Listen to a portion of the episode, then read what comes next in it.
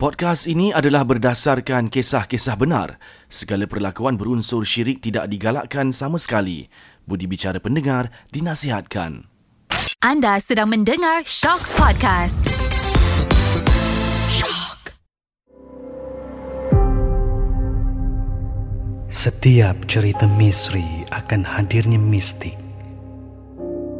Di dalam rumah berlangsirkan kain hitam ini menjadi saksi cerita entiti yang pasti mendebarkan di segenap ruang diri. Ketakutan menguasai rasa seram saksi hidup ini tidak bersendiri walau di mana jua berada. Bersedia andai ditemani tanpa diingini.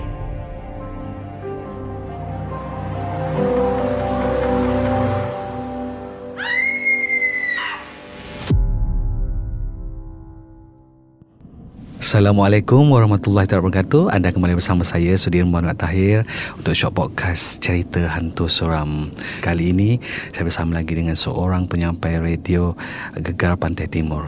Aswad Jalil. Ya saya. Uish, wow. suara opening pun dah seram bang. Rupa tak seram eh? Rupa tak seram, jangan risau. Uh, Aswad ya, lama saya. bergelumang dalam bidang industri penerbitan ya. kan daripada wartawan hiburan kemudian jadi pengacara hmm. belakang tabir kemudian yes. sekarang jadi mampir radio mesti melalui banyak pengalaman kan pergi sana sini sana sini yes, yes. pindah-pindah tempat so kalau Aswad nak dikongsikan kepada pendengar podcast kita okey saya pengalaman penampakan tu tak ada dah dia macam tak pernah lah kekelibat pernah tapi nampak terang-terang tu tak pernah. Tapi saya pernah dapat gangguan yang uh, membuatkan saya tak berani nak keluar rumah. Masa tu tak tahu lah. masa tu saya tak didiagnose ke apa ke. Tapi apa yang saya baca tu mungkin benda tu menghala ke arah anxiety menghala ke arah depression orang cakap kan. Tapi saya tak rasa sampai depression lah. Cuma masa tu gangguan dia boleh kata kalau kita pergi ke kedai nak makan kita rasa macam cepat-cepat nak balik Rasa macam Ish nanti kalau aku pensan kat sini Nanti kalau aku kena something kat sini Kena sampuk ke apa kan?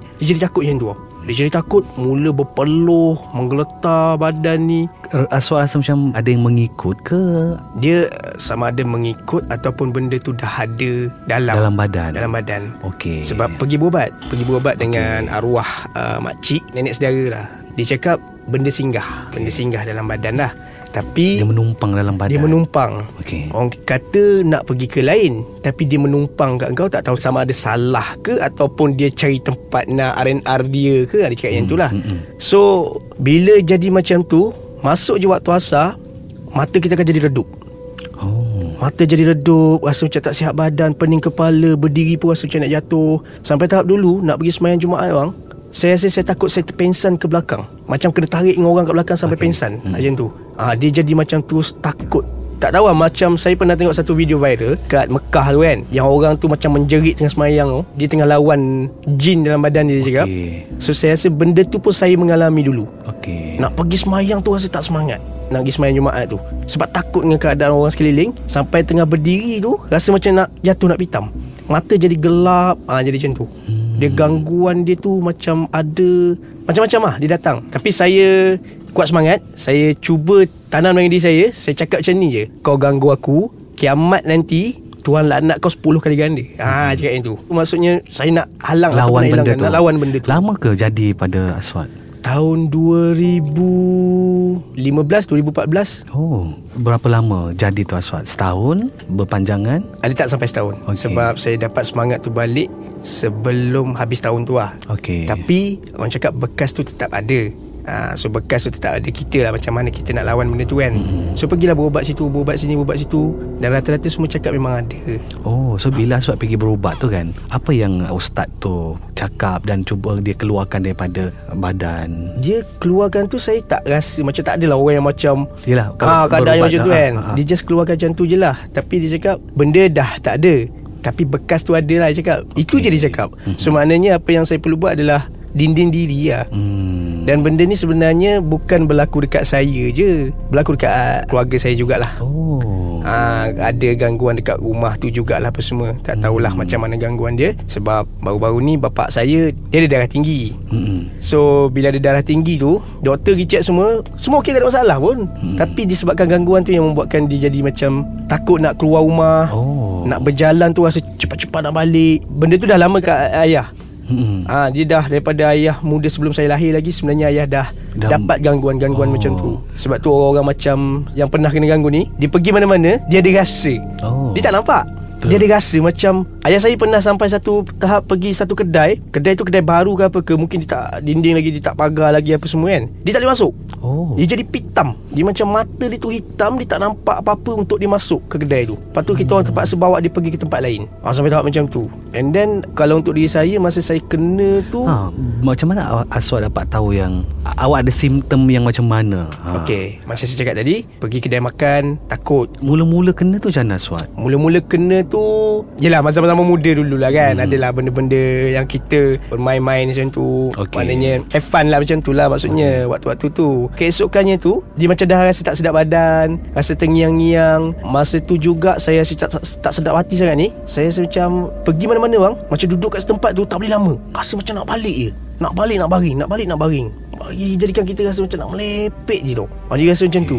Itu sebelum saya jumpa abang lagi Dan zaman tu uh, Maknanya sebelum saya masuk intern lah. Masa Ya. saya belajar dekat universiti lagi Bukan degree tau tau. Diploma. Sebelum Aswad terlibat dalam TV. Industri. Yes okay. ha, Sebelum terlibat dalam industri. So Dia ada macam-macam Bila mana kalau kita Macam saya cakap tadi Duduk berdiri lama pun Dia akan jadi macam pening tau. Hmm. Padahal tak ada apa-apa. Pergi cek darah Pergi cek jantung Pergi cek lah Pergi kat doktor. Saya saya ni ada apa-apa ke kan Hmm. Tak ada. Cuma Badan jadi berat tak Aswad? Yes. Badan jadi berat. Kita rasa macam Malas yes. Lepas tu Paling-paling teruk adalah Lepas waktu asar tu. So benda tu akan lebih Ah. Dia mengganas lah dalam Dia macam badan. mengganas So saya rasa macam Ada benda ni kan Macam pelik ni Sebab saya Masa tu tak tahulah Kawan-kawan Ada yang support Ada yang macam fikir ah, Kau ni fikir macam-macam lah Apa semua macam tu ada lah kan So bila bercerita kat kawan Yang kata kita fikir macam-macam tu Saya dah hilang semangat dah masa tu Apa yang saya buat adalah Saya balik Terengganu Naik bas Malam tu On the way dalam bas tu Ya Allah Saya kena do something Yang buat saya berfikir Saya main game Okey, kalau Saya- tak benda tu dia akan menghantui Ah. awak. Dia akan menguasai badan awak. Ah, dia akan okay. buatkan kita rasa macam eh macam mana kalau jagi okay. aku pitam jatuh pensan kat sini malu. Macam mana kalau tiba-tiba ni mm-hmm. accident ke apa ke fikir macam-macam tau. Dia jadi overthinking. Ah, di masa tu jadi overthinking. Okay. Lepas tu balik ke Terengganu tu, masuk je dalam kereta sekali dengan ayah tu. Ayah sebab dia dah lama kena, so dia boleh rasa. Oh, okey. So dia, dia, cakap, tahu. ah, dia, dia tengah pergi drive ni, meremang ni. Dia cakap yang tu. ni. Oh, okey. Sebab masa tu saya kat belakang Tersorok macam tu tau Macam orang yang sakit Padahal tak sakit apa-apa Tu macam dia tersorok duduk, Tapi ayah boleh dapat vibes tu kan? Yes. Sebab mungkin dia dah pernah merasa benda tu. Okey. So kalau ada benda Dia boleh rasa. Ha, Kita orang tak ada uh, Sixth sense yang macam Oh tempat dia ada ni Tempat dia ada tak ada. Kita orang tak ada macam tu. Kita orang rasa macam Saya dengan dia lah Saya tak tahu lah. Mungkin talian darah tu kuat. Maksud maknanya Saya boleh rasa apa yang dia rasa. Ha, Kalau katakanlah tempat tu ada something Kita boleh rasa. Tapi Lama kelamaan kita cuba lawan dengan benda tu. Dari segi aktiviti harian Aswad, kerja dan sebagainya, benda tu sangat mengganggu, Sangat. hilang fokus. Hilang fokus yes. Dalam masa tu pula belajar bang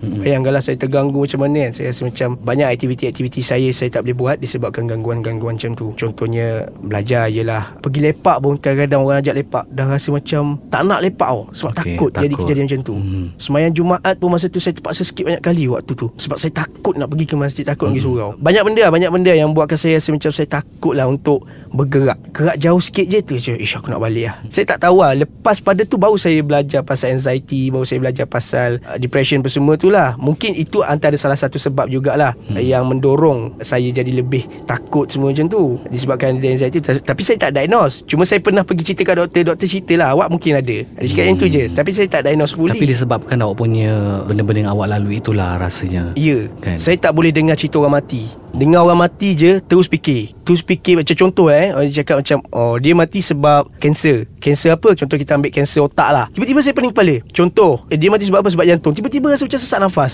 Oh. sebab tu ayah saya cakap Ayah saya selalu nasihat saya benda ni tau. Sebab uh, Dia dah merasa benda ni kan Dia cakap Jangan letakkan diri kita dalam tempat Situasi dia. orang tu. Situasi orang tu. Jangan letakkan. Kalau kau letakkan diri kau dalam situasi orang tu Maka kau tak boleh bekerja. Hmm. Kau tak boleh buat apa-apa. Aktiviti apa-apa pun kau akan jadi macam Kaku tau.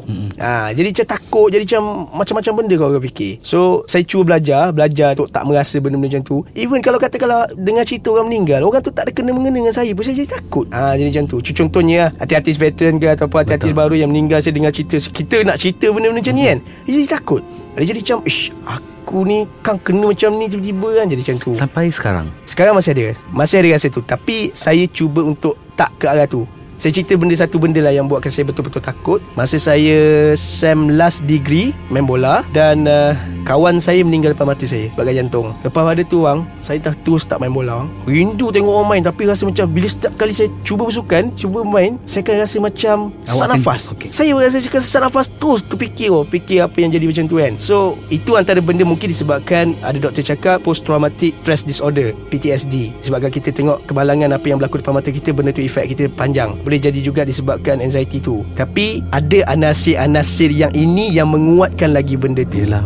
Maksudnya yang yang tinggal dalam badan awak tu. Ya Tapi tak tahulah sekarang macam mana. Cuma adalah pergi-pergi jumpa-jumpa. Kadang-kadang ada orang tu cakap macam Tak ada apa-apa. Okey. ah, Okey je Clear je. Kadang jumpa orang ni Cakap ada something. Ah, Macam tu lah. So saya macam Tanamkan dari diri saya Saya fikir Kita ni hidup atas dunia ni Macam-macam ujian datang. Betul. So apa-apa pun memang benda tu akan datang kacau. Tak nampak penampakan macam yang betul-betul solid depan mata Mungkin dia akan kacau dalam darah kita Dan jiwa kita kan. Dia akan buat something yang buatkan kita rasa macam takut untuk buat itu Takut untuk buat ini down. Solat malas Nak buat benda tu malas Nak buat benda ni malas. So saya jadi rasa macam ujian hidup saya. Tapi saya kesal sebab Tak adalah kesal Tapi saya macam terkilan sebab kena pada usia yang sangat muda. Betul. So saya tak boleh nak buat something yang saya rasa macam have fun dengan Betul. benda tu tau Main bola, main yang, futsal yang, yang mengganggu aktiviti lah orang kata Yes. kan Ah, Ha. benda-benda yang patut pada usia ini kita boleh capai benda tu tapi tak boleh kan Betul. disebabkan yalah ada benda yang uh, Mengganggu. yang mengganggu yang masuk dalam diri Ah, yang masuk yang, dalam diri. yang awak tanpa sedar benda ni merosakkan sebenarnya Yelah kelamaan jadi macam tu lah Tapi saya fikir balik Fikir balik Benda tu Mungkin boleh masuk Tapi kita yang kontrol Kita yang kontrol Macam mana body kita Saya pernah bang Bawa motor Tiba-tiba datang Ketar. Oh. Datang ketar takut. Saya ingat lagi Lalu dekat terowong Pencala. Bawa terowong pencala tu je. Tak tahulah ada apa kat situ kan Tapi Pap datang berhenti motor Tapi terketar. Tangan berpeluh tiba-tiba Tak tahu kenapa. Mungkin anxiety Mungkin gangguan. Yalah Ah, sebab kita ni daripada kampung So kita tak dididik dengan anxiety waktu tu. Yelah, Mental punya tu kan. Ha. Tapi saya tak tahulah Saya ada ke tak anxiety tu Yang berjenis yang kuat ke atau tidak ke. Tapi pernah sampai tahap Sampai tak boleh bernafas tu Pernah lah Apa yang terjadi dekat Diana Daniel Betul. Benda tu Hanya orang-orang yang ada anxiety akan faham. Siapa yang tahu? Ha. yang tahu Macam mana takutnya Bila kena benda tu Sebab kita rasa macam Eh aku dah nak mati ke? Yelah. Jadi benda tu je takut. Satu memang takut mati. Semua takut mati lah of course lah. Mm-mm. Tapi Aku ni macam nak mati ke? Sebab saya pernah pergi Mengurut Dengan seorang ni Dia boleh scan. Dia boleh scan apa yang dalam badan kita kan. Mm. Dia cakap Awak ni Memang angin banyak. Angin banyak lah of course lah. Ada benda. Lepas tu Kita cerita apa yang kita takut kan. Lepas tu dia tanya saya macam ni je. Dema ni Pernah rasa mati ke Oh. Faham tak? Dia nak twistkan kita punya mindset Pernah rasa mati ke? Tahu ke keadaan rasa mati tu kan? Eh? Mm-mm. Tak tahu dah tu? Ah, Faham tak? Sebab kalau dia mati Mati lah. Ah, Gitu je dia bagi. Kalau kita mati Kita akan mati lah. Tapi pernah tak Kita rasa macam Eh aku ni nak mati ke? Kita akan bermain dalam kepala kita kan? Hmm. Sebenarnya sebab Saya dengar lagi ada orang cakap Ataupun ustaz-ustaz cakap macam Sebab benda-benda macam ni kita ambil oh, Kita ambil untuk kita kuatkan balik semangat kita. Ustaz cakap Ataupun ustazah tu cakap Saya tak ingat dah. Dia cakap Ingat mati tu sunat. Rasa nak mati tu Gangguan syaitan Ah sebab dia nak buat kita jadi takut, Betul. takut, takut sampai kita down, sampai kita tak boleh nak buat apa-apa, aktiviti kita pun Yelah. terbatas. Penampakan saya alhamdulillah dan saya minta tak nak nampak. Yelah betul Ha, kelibat tu ya Kelibat tu pernah nampak lah Macam kat rumah tu Tiba-tiba ada orang duduk berdiri kat situ kan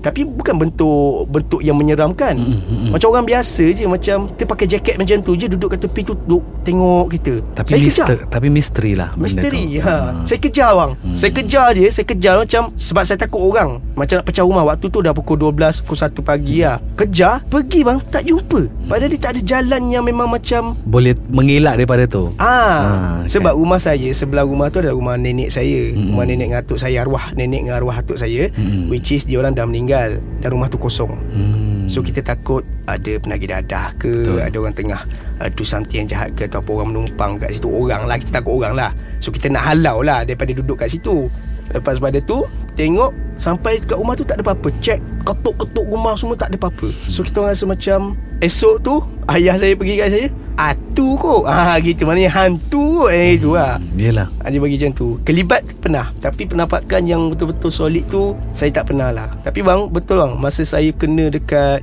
Zaman saya belajar dulu Memang sampai tahap Dia akan jadi macam Trauma Disebabkan gangguan yang macam ni Membuatkan kita rasa macam Ish Aku ni kenapa eh? Betul. Sampai tahap tengok cerita. Saya ingat cerita apa masa tu ah. Senario the movie rasanya. Tengok-tengok balik lah macam tu kan? Hmm. Buka balik tengok kan? Kan ada watak Azli. Okay Dia jadi gila. Ah okay Kan dia jadi gila kan? Dia jadi ya, tak ya, betul ya. kan? Ah. Watak Azli tu kan?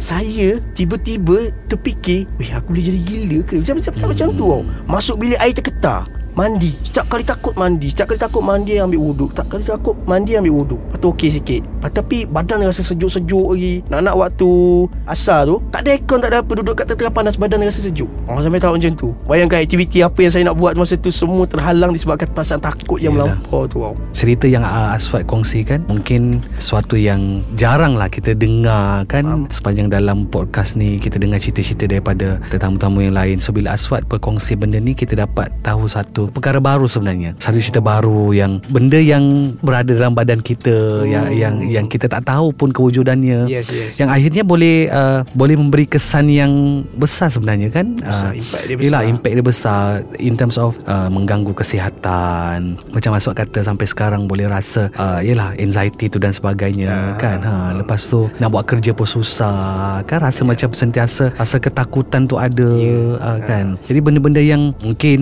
kita nak kata Aswad terpilih untuk berada dalam situ, situasi ini mungkin bunyinya agak agak kasar kan tapi yelah awak dah melalui pun Hmm. ha, kan dan mungkin ada juga orang-orang di luar sana yang Dengan saya, senasib betul, kan betul. cumanya saya rasa benda ini agak jarang lah kita dengar Faham. kan ha, jadi semoga Aswad akan cepat sembuh lah orang kata InsyaAllah, kan insyaAllah. so benda ni ialah kalau kita biarkan tak boleh juga kita nak kena melalui kehidupan kita seharian Betul, kan betul. so kalau kita layankan benda ni lagilah teruk pula kan Betul. Dia sebenarnya kita kena ambil inisiatif untuk kekang ataupun untuk Ha. halang daripada benda tu melarat. Ya. Dan bila abang cerita pasal ramai mungkin ada yang senasib dengan saya. Mm-mm. Dulu saya ada masuk satu grup ni Dia macam Grup ni macam Ubat untuk yang angin Yang ada GERD Mm-mm. ha, Ni semua antara simptom-simptom dia ni GERD Mm-mm. Anxiety uh, Kadang-kadang cerit berit Mm-mm. Angin dalam perut Lepas tu macam tak boleh bernafas Gastrik Tu semua antara simptom-simptom yang ada untuk Orang yang rasa macam Apa yang saya rasa lah So saya masuk grup tu Nak beli ubat tu semua Tengoklah pada dari segi review-review kan Mm-mm. Lepas tu saya ceritalah Yang saya pernah nak pergi sembahyang Jumaat tu Yang perasaan takut tu Lepas tu saya sampai saya patah balik Balik balik rumah Ada orang whatsapp saya personally Daripada grup tu Dia cakap bro Aku pun rasa benda yang sama Oh. Dua tiga orang So nampak maknanya Ramai orang yang mungkin ada Benda Yeah. macam tu So nasihat saya sendiri lah Apa yang perlu buat adalah Semangat diri Betul. tu kena kuat balik And then cari orang yang kita boleh share Betul Betul Ha. Kadang bila ada benda macam ni Ada orang mungkin dia susah nak bercerita Ya. Sebab dia tak rasa yang Sebenarnya Ini satu penyakit ke Ataupun ada benda memang yang dah Yang dah lama dalam diri kita ke Ah. Yang dia sampai Yang dia sendiri pun tak tahu Aku nak kena buat apa At least macam Aswad Ada inisiatif untuk Buat rawatan Dapatkan rawatan tradisional Kan Alternatif lain Untuk cuba keluarkan Yelah Selebihnya kita Berserah Kita berdoa Dan harapnya Benda-benda macam ni Tidak berterusan untuk uh, Mengganggu hidup kita Kan InsyaAllah, Aswad kan. So Semoga perkongsian daripada Aswad ini Jadi satu lagi Pengajaran yang baru untuk kita Ilmu baru Sebenarnya Benda mistik ini Bukan hanya yang kita boleh tengok tau Tapi uh, Tanpa kita sedar sebenarnya Dia boleh berlaku dalam diri kita Yes. Tanpa kita Yang akhirnya akan Itulah uh, Melalui simptom-simptom yang uh, Akan mengganggu Sistem uh, Kehidupan kita. So sekali lagi Terima kasih Aswad Untuk Sama-sama, bersama Abang. dengan kami Mhm. Dan kita jumpa lagi untuk episod akan datang Assalamualaikum Waalaikumsalam